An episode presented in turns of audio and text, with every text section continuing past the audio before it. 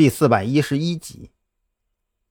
哦，张扬见蓝雨桐不愿意说，也没想着多问几句，继续回到了自己的案情分析上。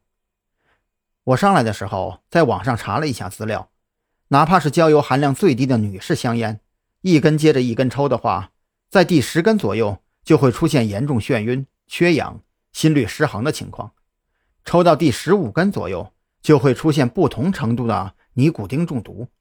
极个别体质或者常年续烟的老烟枪，可能会对尼古丁有较高的抗体，但是绝对扛不住连抽二十根男士香烟。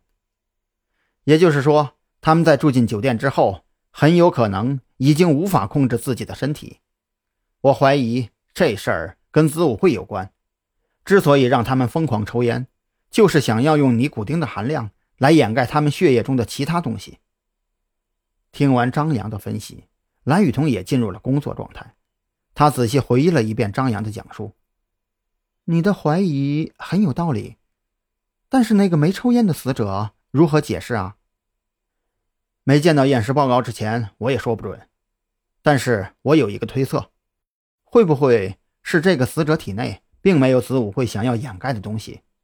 加上这个死者是女性，并且没有抽烟的习惯，所以就没必要控制她去疯狂抽烟。张扬抬头，用问询的目光看向蓝雨桐。现在的问题就在于，当地的警方已经介入调查这个案子，我们想要拿到验尸报告。就必须向当地警方表明身份，可是这样一来，这就违背了赵队提出的要求啊。嗯，这的确是个问题。岭山镇毕竟只是一个乡镇级派出所，这种连续自杀的案子应该是县里的公安局在经办。我看啊，还是把这事儿先给赵队说一声，听听他的看法，然后咱们再做决定。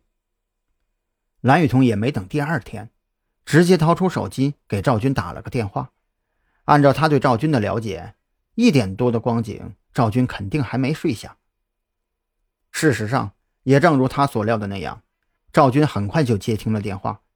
听完蓝雨桐的讲述，他对张扬的判断也非常认同。这件事儿我来协调，你们暂时先不要节外生枝，把主要精力放到对彭璇的调查上。